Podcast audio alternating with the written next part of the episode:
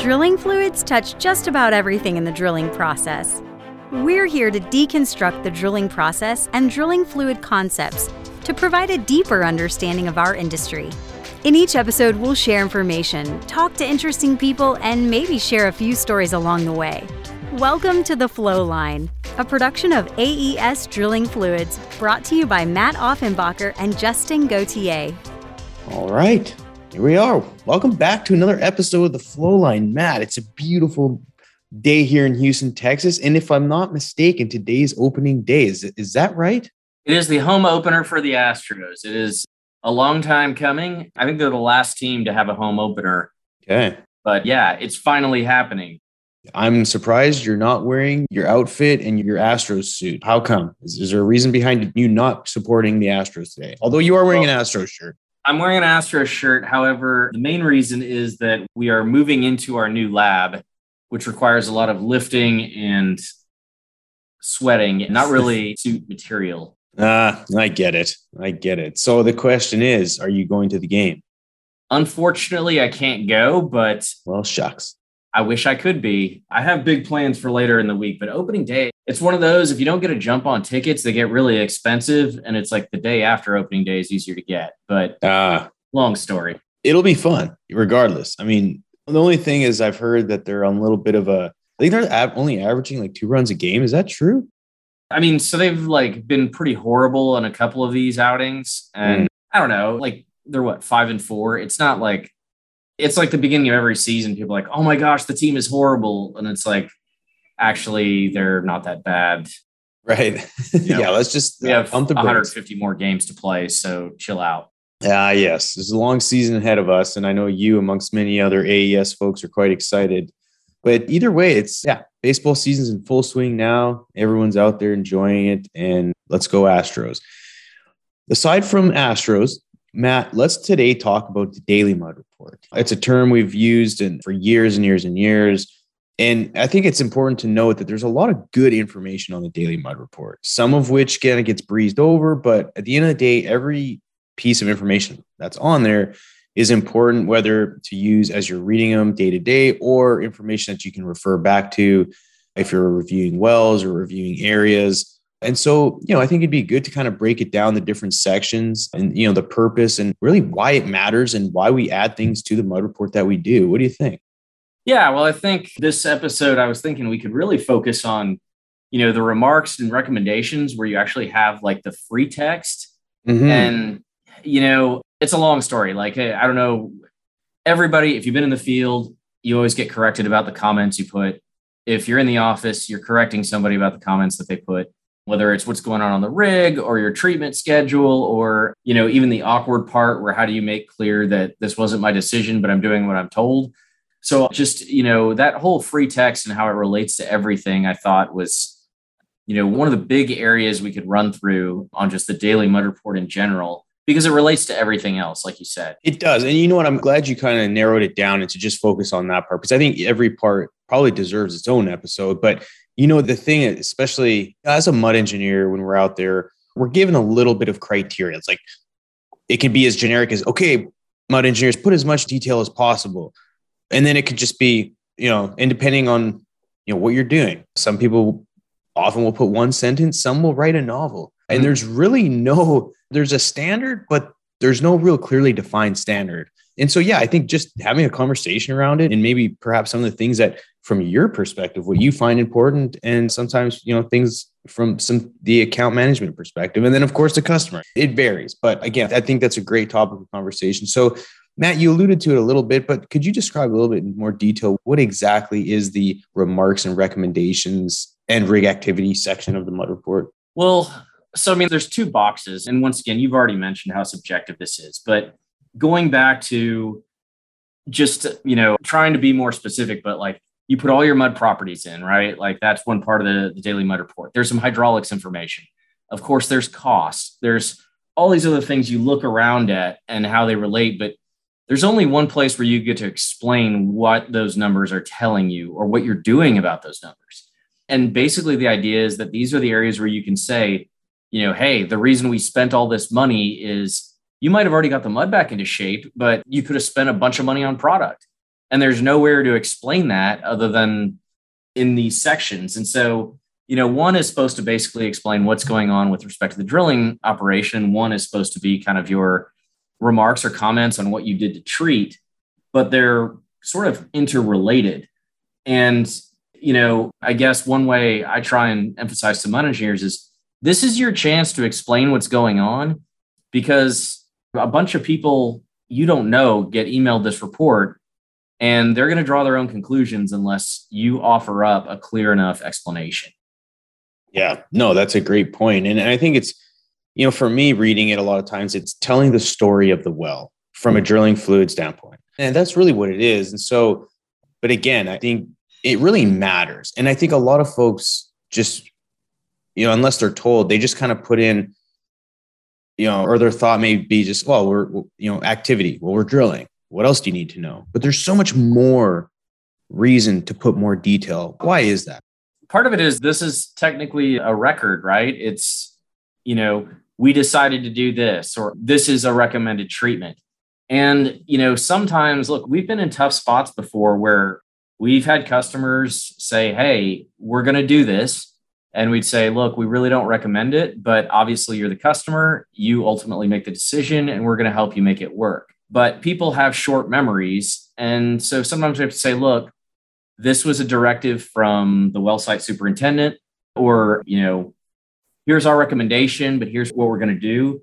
Those are awkward things to put but you can actually keep a record of how those decisions were made here along with just your basic treatment. So this becomes a bigger deal than, yeah, I get it. You're adding five sacks of lime an hour, but maybe there's more to it, or maybe something more that you would do differently next time.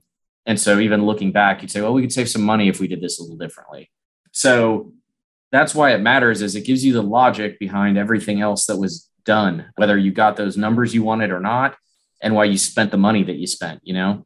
Yes. No, that's a great point. And so I think it's important to note too that, you know, especially, and again, every drilling fluids company has a different report with regards to where they position things, perhaps different boxes, some combine things, some don't. But with ours, we have a remarks and recommendations section, sort of independent from a rig activity. So, Matt, let's go ahead and kind of describe what one would expect or what we could see noted in the remarks and recommendations section of the mud report? So I think a couple of things. I always tried to make sure that, you know, I had what I call meaningful comments about, you know, the specific treatments that were being made. So it might be as simple as, you know, adding five sacks of lime to maintain pH of 10, right? Now there's a reason for that product being used and what I was trying to do with it.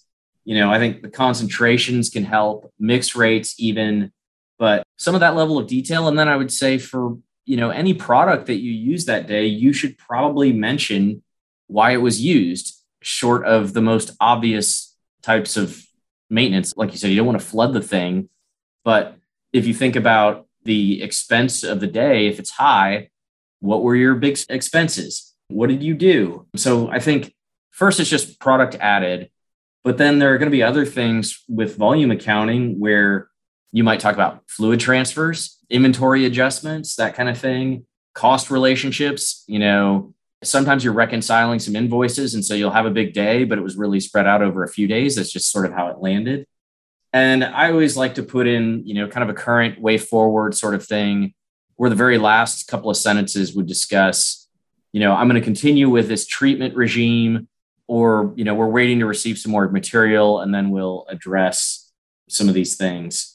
And I mean, other things to think about, even just recommend doing X or we'll discuss doing X for future treatment. But my whole thing is, I think we have a ton of pressure to always show up with a mud report that looks perfect, matches spec. I think, yes, you want to keep your mud in shape, right? Like that's the goal. But I think there's another part to say, look, if something's out of specification, report it and explain how you're going to get it back into shape or why it's not in shape or mm. both for that matter. You know what I mean? Right. No, that's a good point. And that section too, again, like you often see a lot of sort of varying notes, but ultimately, you know, I believe as a company, we've done a fantastic job of making sure that that section is exactly what you're describing. And for a long time, it was kind of sort of at the discretion of what the account manager wanted to see, what the customer wanted to see. But it's important to note you know, what you're adding and why you're adding it. Because you can often too, if you do it correctly, then a lot of times you can answer questions that would have been asked.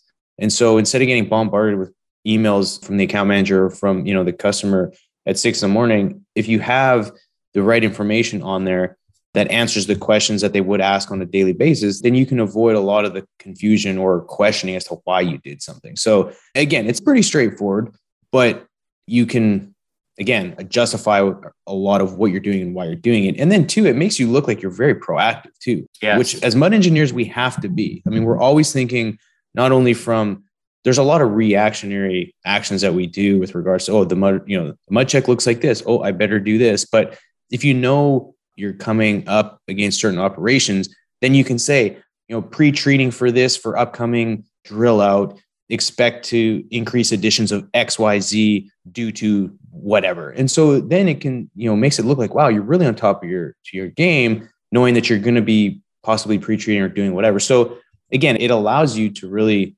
sort of like give, you know, provide a vote of confidence to whoever's reading the report. Wow, this mud engineer is dialed in instead of just being very basic with it. So again, there's things beyond of just why you're mixing it or what you're mixing, but it can also show, hey, you know, the level of competency at, with this mud engineer is extremely high. And look at this report. So again, just wanted to throw that in there. That's a great one. Sure. Yeah, yeah, yeah. And again, I think our mud engineers do a phenomenal job of doing that, especially, you know, reading reports down the line, you know, Chris Campbell and Scott Goodblanket and Ken Arp, the engineering managers who are super dialed into the level of detail that you know they demand and we demand is from our mud engineers continuously gets better. And it's just so cool to see that. Rig activity, Matt, how would you differentiate the two? Because sometimes I think people get confused, but there's quite a, I mean, quite a big difference between rig activity and then remarks and recommendations. Yeah, well, I think the probably the biggest confusion here is we do want to know what's going on with drilling, right? You know, drill ahead to X number of feet, that kind of thing but what you don't want to do is just repeat everything that's on the daily drilling report. Keep in mind that most people reading this are also getting the daily drilling report and they have some idea what's going on. And so I recommend mentioning rig activity and then mentioning anything fluids related associated with that. So, for example, if you're pumping sweeps or slugs, if you're tripping, being very specific about how your product utilization and your treatment and even your fluids, your volume management relates to what's going on on the rig.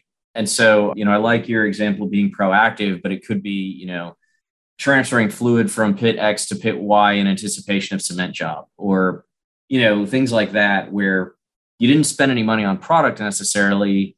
You're sort of handling your business as it relates to the ongoing drilling activity. Right. I mean, again, it's, and two, I think it's important. A lot of times it's easy just to get caught up in the drilling rig activity. And while yes, it's important, but you know, also too fluid transfers, like that's a rig activity. Just because you're drilling ahead doesn't mean that you're not doing a lot of work on the back end, which is to do with rig activity. So, you know, I think too, whether you're hauling in fluid, you know, let's just say you're getting ready for a displacement, like while the rig's let's say drilling ahead or getting ready to run casing, you can still mention volumes and doing you know, preparing for, you know, a displacement or whether you're hauling a bunch of stuff off or yeah, you know, preparing for, you know, upcoming loss returns. So you're about to start mixing LCMs and LCM pill or whatever the case may be. But there's a lot of activity that happens just beyond what's happening at the bit. yes. And I think it's helpful to show, you know, once again, that level of proactivity, how everything is kind of intertwined and, you know, it goes back to prioritizing, right? You might summarize that you've been drilling all day, but there's also, if you're limited on text, there's a lot of things that we don't need to talk about. And then there may be other things with respect to, you know, agitator one is broken or, you know, just other things that might be affecting fluid treatment. Yes, that's a really good point. And another thing to note, and one of my account managers was really sort of keen on with regards to rig activity was mentioning what the cuttings looked like as you were drilling ahead. And so mm. while I'd say, oh, drilling from 2000 to 6000 feet, everything looks good. Well, it's always nice to say, oh, you know, the volume and the, perhaps the shape and size, and maybe doing like one sentence description of what the shakers look like, what the cuttings look like coming over. It may not matter at the time because everyone's kind of clued into that already, but perhaps you can draw some conclusions and trends over time in a certain area if you know, wow, yeah, I've read three or four mud reports from this area, and it seems like from this depth to this depth, cuttings seem to start getting wonky, and or whether it's a hole cleaning thing, you could mention, you know, cuttings seem to have gotten more blocky and now they're very granular, or you know, whatever the case may be. But I always made a point of trying to describe what was coming over the shakers relative to ROP. And again, it just by going out, making that check, you know, volume, size of cuttings, consistency of cuttings, it also then puts confidence in the reader saying, oh, the mud engineer's out there watching the shakers. Oh, they replaced three screens. These things really matter. Absolutely. So again, it's the little things and the little detail without, and it, again, I find there's an art to it. It's like, how much detail do you put without writing a novel? Because I've seen two on reports where it's a cell that you add a bunch of text. Well, if you add more text or words than the cell accepts, you'll see it. But then when you go to PDF it, it chops some stuff off. Yeah. So again, there's an art to how much you can put and how you type it. But again, most account managers have a really good, you know, either an example that that customer likes to see or whatever the case may be. But Matt, you know, what other things that can we sort of take away or offer to the audience? Just some good information with regards to these two sections of a mud report. I think one thing is real basic, but run spell check. So if your mud reporting software doesn't have spell check, paste what you wrote down in Word and check it. Uh, yeah. It gets frustrating. I mean, for me personally, like just kind of unprofessional when there's these really bad misspellings. And I know nobody's perfect, but it's a really easy thing you can do to make sure that you've at least, you know, done that. I think, you know, back to your point, as far as comments go, reread everything and make sure you're not creating a panic. The problem yeah. is that like you might go look at mud properties, but it's quick to jump to comments and just, hey, what's going on? And it may be in the morning, early that someone's reading these reports. It's probably on their phone. You know, it's generally not, you know, reread it and make sure could somebody read this incorrectly and could I cause worry that doesn't need to be there? And then, you know, one of the other things is a lot of stuff makes sense while you're drilling the well that six months or a year from now won't. And so one of the challenges needs to be, especially, you know, we've talked about KPIs, and sometimes you go six months without doing a KPI, and then you got to go back to this problem well, and you can't make sense of exactly what happened because nobody remembers. And these comments can be extremely helpful. And so being sure to include context that doesn't just matter for the well today, but could be useful for the well, you know, well into the future. I think that matters. So that's another thing to keep in mind just in the big picture. Yeah. No, and I think you made a good point too. And while some people say, oh, it's just, you know, why does it matter? But grammar and spelling and punctuation, it's important because it's, and again, no knock. I mean, not everyone is an English major, right? And I wasn't, I mean, you know, most people like get into drilling fluids engineering don't pride themselves on being, you know, a novel writer, but I think it's important. And because of technology, we have access to what we call Microsoft Word.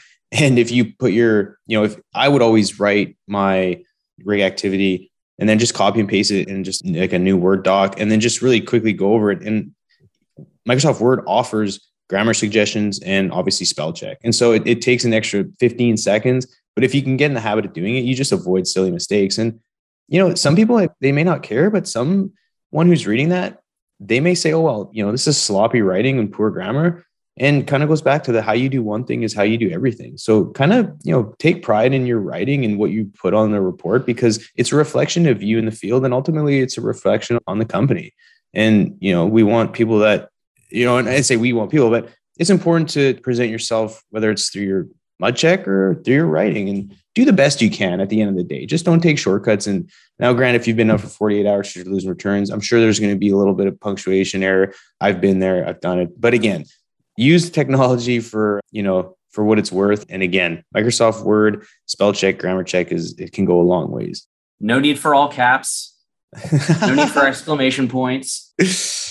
and I think the other thing is when there's a problem and you're the account manager and you get called into the office, this is sort of a trigger for a customer is they're like you're in front of them reading these mud reports and the comments with these grammar mistakes and misspellings and everything and i think it's sort of it's sort of they're like you know what else are they not paying attention to yeah and so that's why you know our mud engineers know we'll hound you on this stuff. And there's a reason for it is, you know, yeah, it's it's professional, but it also sort of creates this impression that you're not paying attention to the rest of your work.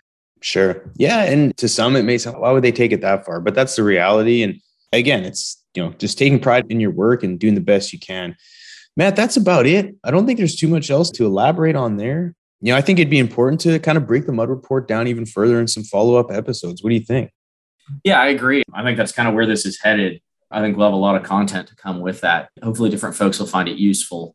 But it seems like the comment section is such a touchy subject that it was a worthwhile discussion on just maybe some suggestions. And of course, we have people who will say, no, you need to do it totally different than that way.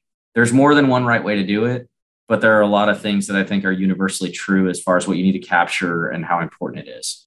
That's exactly right. And Matt, you know, I'm actually curious. We've had a bunch of episodes talking about the why Matt hates stuff, right? Mm-hmm. Is there any section of the Mud Report that, you know, we can create an episode of why Matt hates XYZ on the Mud Report? I mean, there's got to be something. Oh, yeah. I mean, just one.